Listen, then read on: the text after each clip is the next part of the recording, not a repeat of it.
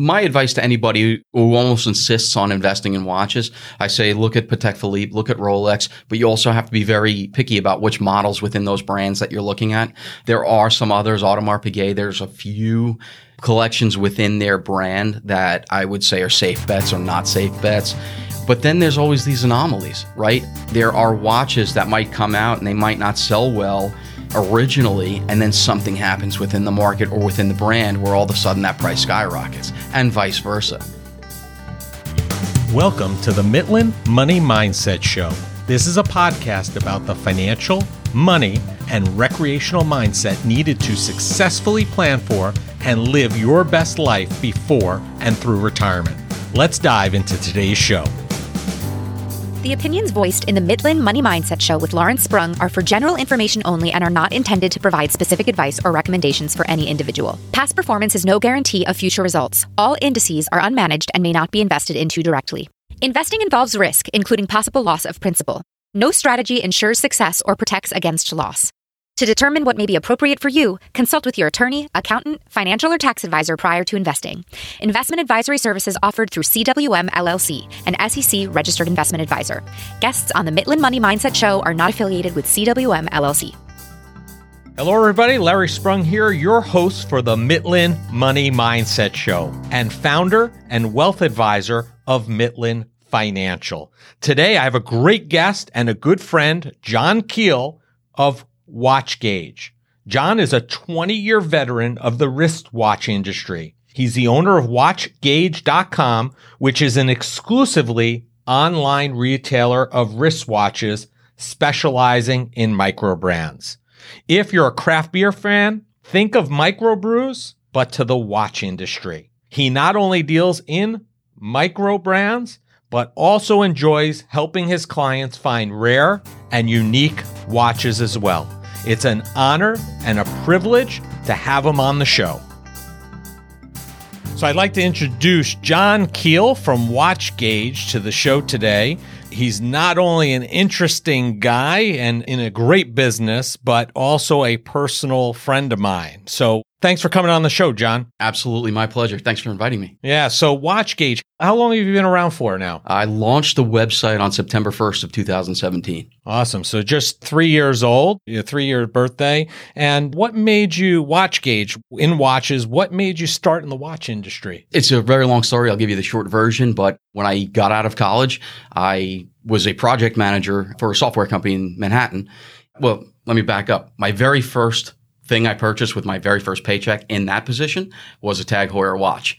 Which Oh. one? Which one? It was a 6000 series and it was quartz because at the time I didn't know the difference between a quartz watch and an automatic watch. Okay. So I noticed that all the guys in the office who seemed successful had a nice watch. So with my very first paycheck, I cashed it, went down to Tourneau and bought a watch and felt like I was on top of the world. And prior to that, I never wore a watch. And at one point during that short career, I went out to uh, the Hamptons to a barbecue and I ran into a guy, met a guy, a friend of a friend who was the importer of a high end German watch brand. And he saw my watch. We got to talking. And a few weeks later, he called me up and said, Hey, I'm looking for a guy to run my sales for the United States. Are you interested? A few months later, I was running a watch brand and everything at that time, because it was pre internet, I shouldn't say pre internet, but pre watch internet, because Swiss watch industry is far behind the times on everything. But I learned everything myself through magazines, catalogs, more reading material than you can imagine because I just, within no time, just instantly fell in love with watches, the mechanics, the history. That's the real short version. I think that's great, especially considering we're the Mitlin money mindset. You want to do something that you love, and you started out in an area that maybe wasn't the best fit for you, but life took you where you wanted it to be, and you've been there ever since, which is great. Yeah. Now, WatchGauge, you guys really specialize in micro brands. Is that right? Correct. Yeah. So when I was starting Watch Gauge, one guy said something to me about a year prior. Said, "Look, if you're starting a business, you don't want to compete with Amazon and everybody else out on the internet." So that kind of set me back in my mind because what was I going to sell that wasn't everywhere already? And at that time, when I left my traditional business or job that I worked for somebody, I had a very nice collection of very high end watches. And I sold all of those watches to fund my entrepreneurial dream. And with that, I still had the desire to buy watches and consume watches and wear them. And I stumbled upon a whole segment of the industry that I was unaware of called micro brands. And a lot of people will ask, what is a micro brand? And I use the same analogy every time. It's the same thing if you compare it to microbrews, right? You have Budweiser, Heineken, Corona, all the big brands, and then you have all these microbrews everywhere. Well, in the watch industry, it's the same thing. You have Tag Heuer, you have Omega, you have Rolex, and all the big guys who've been around for years and have billions of dollars. And now, because of Kickstarter and all this crowdfunding a couple of years ago coming to the world, individuals are now starting their own watch brands with these great design ideas.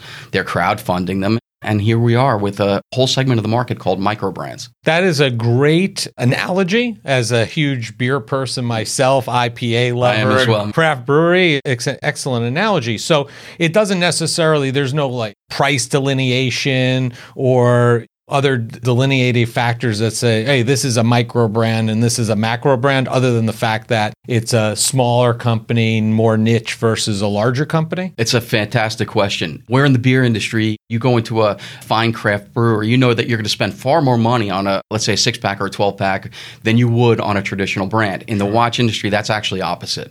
So, where a stainless steel Rolex Submariner with an automatic movement and sapphire crystal might cost you close to $9,000 or more, a micro brand with virtually the same components, same exact steel, similar type movement, sapphire crystal will cost you anywhere from $400 up to maybe $1,500. So the micro brand world is actually much more approachable than the mainstream watch market, which also plays to my benefit as a guy representing micro brands. Sure. Now, are you only representing micro brand? If I wanted a macro brand, can we still come to you and have you help us out, or how does that work? You can. So aside from the micro brands on on Watch Gauge that I represent and sell and market.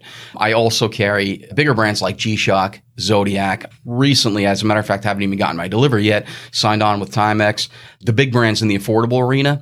But for me personally, I approach those a little bit differently where I don't carry all the pieces that you're going to find anywhere in the world. I only approach those brands with the very eclectic stuff, the things that are very hard to get. And the brands themselves see the value in what I'm doing with micro brands and they very eager for me to buy 30 of a particular model, 40 of a particular model where you can't find them anywhere else. Sure. And they're easier to stock, easier to find a little bit and keep them on ready for your good clients, I would imagine too. Yeah. The whole approach to my business is very unique because with micro brands as well as with these unique additions from the bigger brands, what I really do is if I know a particular model's coming in and I know that they're not going to be able to be found almost anywhere else, I will market them for two or three or four weeks prior to receiving them. I will market them through Instagram, through Facebook, through YouTube, and through my email list. So all of my clients and all of my followers will see these and they can actually go onto my website and reserve one for themselves or get on a waiting list. So chances are if I'm getting 50 of a particular G-Shock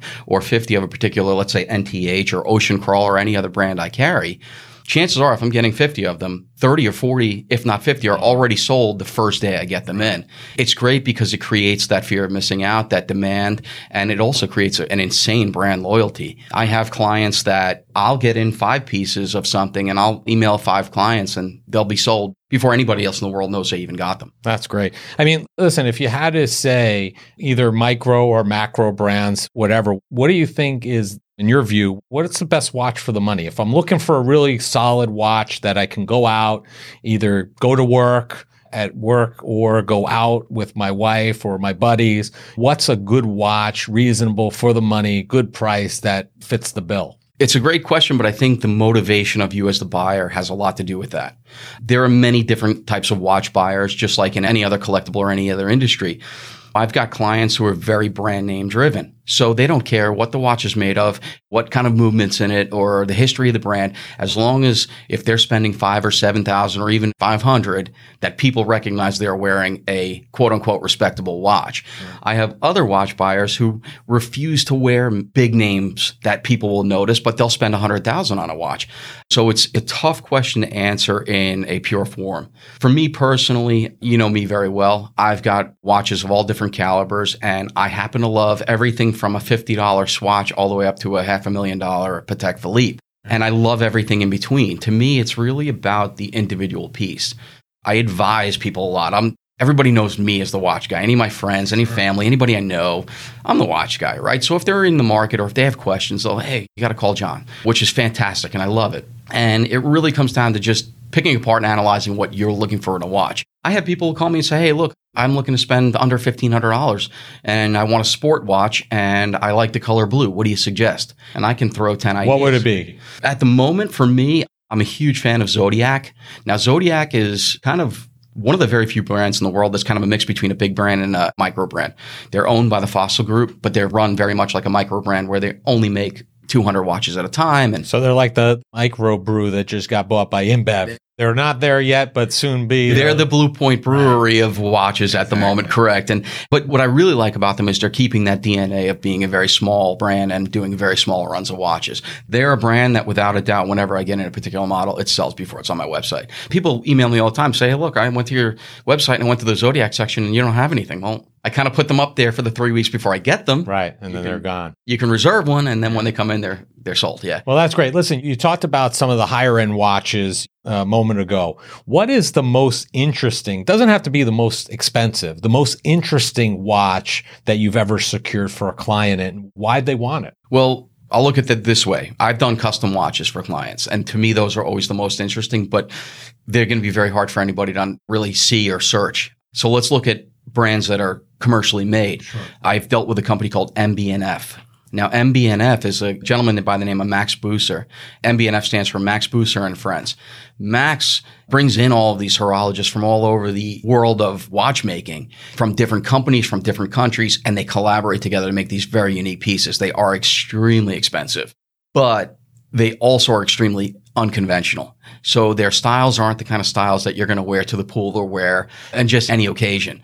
These things are really outlandish. They're really crazy looking, but usually the components, the mechanisms, the gears, the springs and all this stuff is very exposed. So to me, that's most interesting because of the way it's built and the way they're made. You almost have like a behind the scenes view of how the watch is actually working. Right. That's right. awesome. That's all. Let's talk about money for a second. This is the Mitlin money mindset.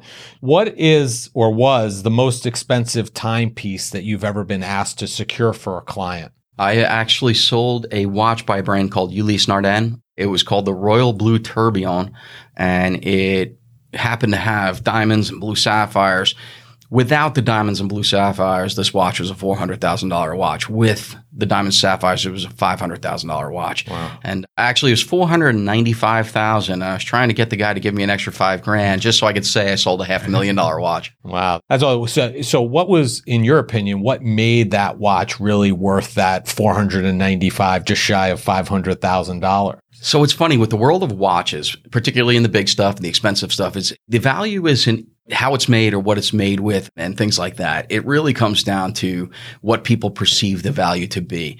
What I mean by that is, yes, it might have cost thirty or forty or fifty thousand dollars to make that particular half a million dollar watch. But what compels somebody to buy it for half a million dollars versus let's say a hundred thousand? And look at a brand like there's a brand out there called Richard Mille. Now, Richard Mille, probably the watches cost without R and D, probably cost somewhere in the ballpark of ten or fifteen thousand to make. I would think on the high end. Their average price point is three hundred fifty to four hundred fifty thousand wow. dollars. Heck of a markup. Yeah, it's it is, it is, and that's one of these brands out there now where you cannot buy them. I mean, even if you had the money, it is so difficult to find one of those watches because they only make a few hundred a year and everyone is spoken for before they're made. That's amazing. To have a product at that price point, to have it already spoken for before it comes out, really is a testament to the quality and their workmanship and, and the brand. One thing that astounded me when I entered the world of watches is I grew up very middle class here on Long Island, great upbringing. And what astounded me was how much money's out there. Talking about money.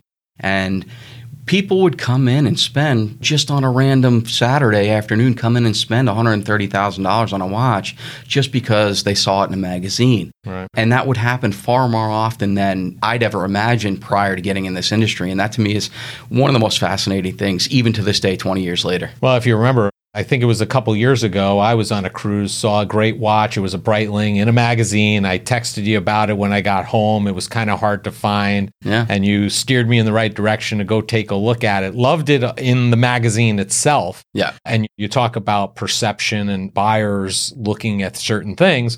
When I actually got to the store, I put it on my wrist it was like, eh, Yeah. They didn't end up pulling the trigger and buying it because of that. If you're going to pay that kind of money, it wasn't $130,000. No, it wasn't right. at that level. But even so, if you're going to spend good money on a watch, you want to make sure it looks good and makes you feel good. Otherwise, it doesn't make sense. There was a particular watch that I had, I had craved for about six or seven months. And every month I'd put a couple of dollars away to secure the money to get it.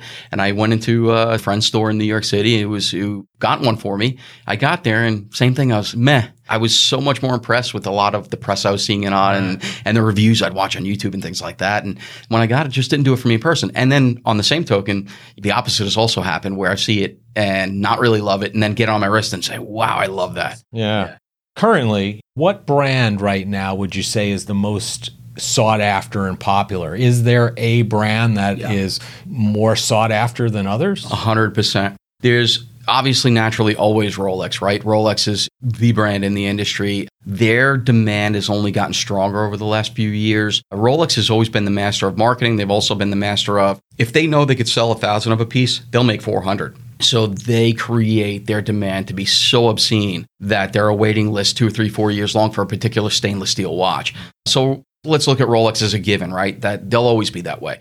Aside from them, Patek Philippe is also one of the most sought after brands in the world, as well as Audemars Piguet, and as I mentioned before, Richard Mille. Those are the four brands that, in my mind, if somebody said I'm thinking about buying one or I have the opportunity to buy one, is do you suggest it? In my opinion, those are the types of brands that will always be in demand. What are the price ranges on those brands from low end to high end? So Rolex starts in probably I have to say about the six or seven to six to seven thousand dollar range, and naturally go up to.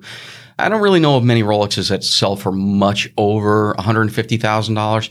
Patek Philippe, I would say, starts in the mid twenty thousand range, and they go up into the million dollar plus per watch. Audemars Piguet, very similar, where they start in the 30s and go up to over a million dollars. And then Richard Mille, as I mentioned before, I think their starting price points are probably in the 250,000 range and they go up to about three or four million a piece. Wow, that's amazing. As a person who loves watches, like you do and very knowledgeable about it.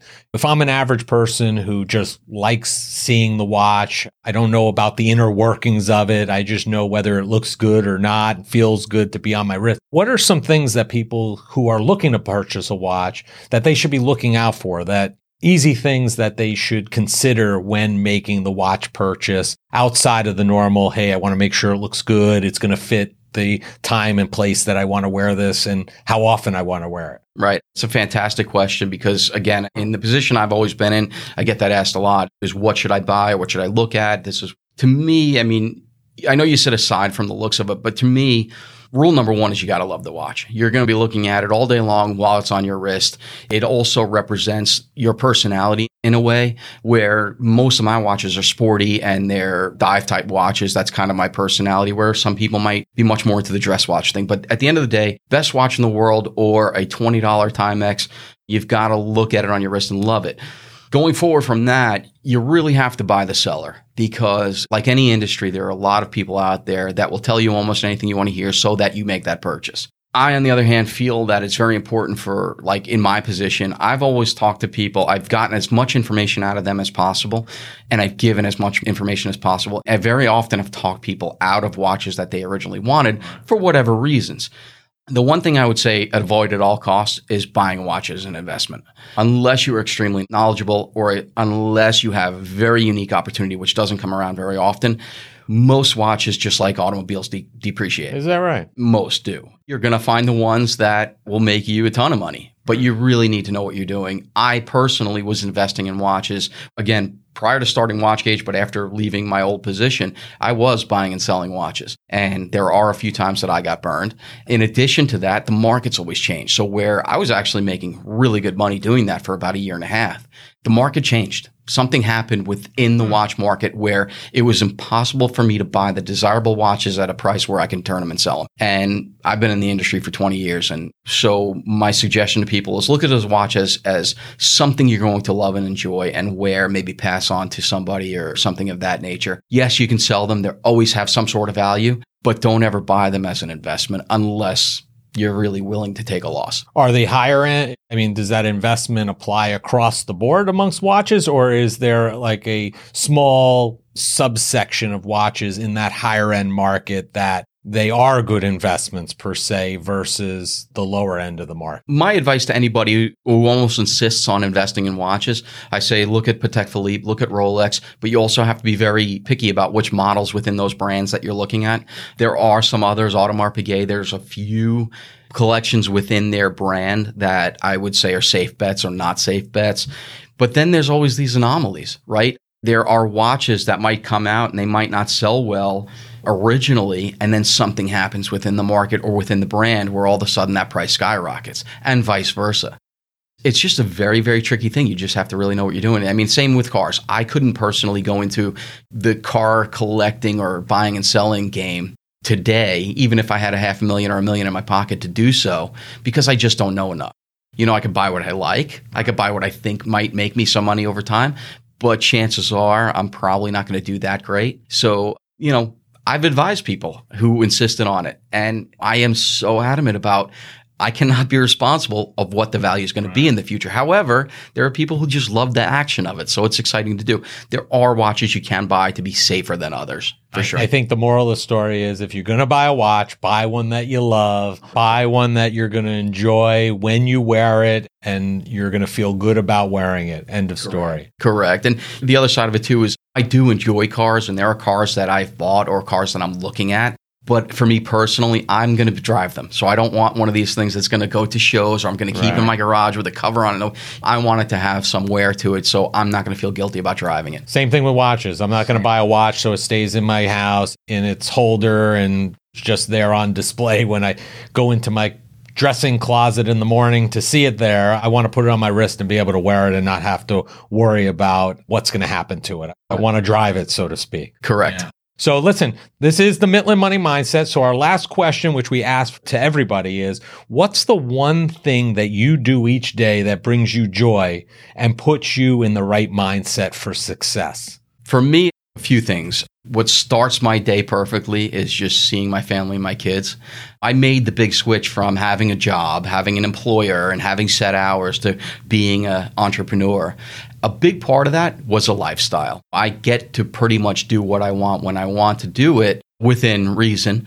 And for me to be able to spend some time with my kids in the morning and not feel like I have to be somewhere and my wife, to me, that's very important. I often wake up. My wife leaves the house very early in the mornings. I wake up often before she leaves just to spend 10 minutes. That's always my motivation. And the other thing I do is for me, I always read what's going on in the world, with particularly in watches naturally. So I look at some of the blogs, I look at some of the social media while I'm drinking my coffee and I see what's new, what's happening. And that kind of motivates me as well. And then I set an agenda for the day. I'm personally the kind of guy that if I don't have a list of things to do, almost nothing gets done. I'm the guy who sees something shiny fly by and I'm like, oh, what's that? And I follow that along to wherever that goes.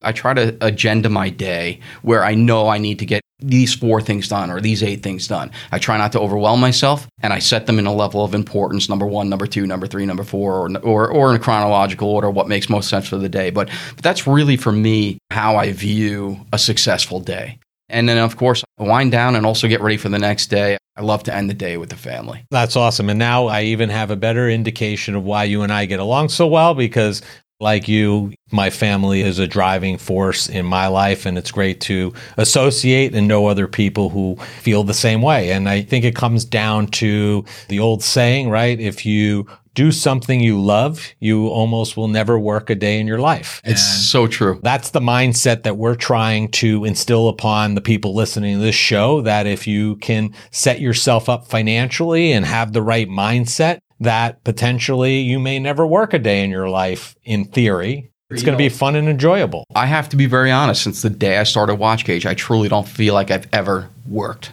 To me, it's things I would choose to do. If I had all the money in the world, never had to worry about a dime again, I would still love to do what I'm doing right now. And I try to teach my children that. And I think I'm a good example to them of that because they see my happiness within doing it. And I tell them, I don't care if you never go to college. I don't care if you learn a trade. I don't care if you become the most successful lawyer or doctor or anything like that in the world. What I want them to do is find something they're passionate about and use that as their path for a career. And I don't care what it is as long as they love it. And I like that saying that you just said. I mean, I've been hearing that for 20 years, and I think that was a big motivation for me starting WatchGauge and going off on my own. But in addition to that, I mean, the money, in my opinion, will find you. It may not be $2 million a year, but for me, I'm actually making less money than I did when I was an employee. Right. But I'm 10 times happier. And the money is finding me as I grow and build and show my enjoyment to the world. It's now it's coming to me. That's so. awesome. That's a great thing. And we appreciate you being here, John. If people want to learn more about micro brands or more about WatchGauge, where can they go to learn more? For me, my business is 100% social media driven. It's 100% online. With that, I crave the personal interaction. So first thing is my Instagram, my Facebook page, the Watch WatchGauge Instagram, the Watch WatchGauge Facebook page, as well as my website. And I have an email distribution list. I do not send many emails, maybe one a week, but when I do, they're pretty cool. They're pretty awesome, packed with fun stuff and some very rare things. And then certainly anybody can at any time email me at john at watchgauge.com because again, I love that personal interaction when I was in a job, in a career, I saw 10, 15, 20 people a day. Now I'm in a warehouse and an office in Bayport and I see almost nobody. So when I get a phone call or emails or questions, I mean, I love the personal interaction and I love being able to help people if they're looking to learn about watches or buy a watch. Awesome. Well, thanks for joining us, John. And until next time. My pleasure. Thanks for having me. I want to thank John for coming on the Mitlin Money Mindset Show. Thank you for sharing your vast knowledge of watches in both micro and macro brands. Be sure to follow John on social media. He's on Facebook, Instagram, and YouTube. And also take a look at his website, watchgauge.com.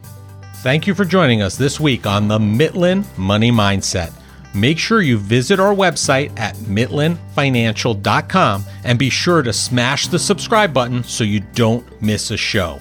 We encourage you to help others find our valuable content. And listen, please don't keep us a secret. You can also schedule an Is There a Fit call right from our website or by using the link that you'll find in the description section of your podcast player or app. Be sure to join us for our next episode to learn more about the mindset needed to successfully plan for and live your best life before and through retirement. The opinions voiced in the Mitlin Money Mindset Show with Lawrence Sprung are for general information only and are not intended to provide specific advice or recommendations for any individual. Past performance is no guarantee of future results. All indices are unmanaged and may not be invested into directly. Investing involves risk, including possible loss of principal. No strategy ensures success or protects against loss. To determine what may be appropriate for you, consult with your attorney, accountant, financial, or tax advisor prior to investing. Investment advisory services offered through CWM LLC, an SEC registered investment advisor. Guests on the Mitlin Money Mindset Show are not affiliated with CWM LLC.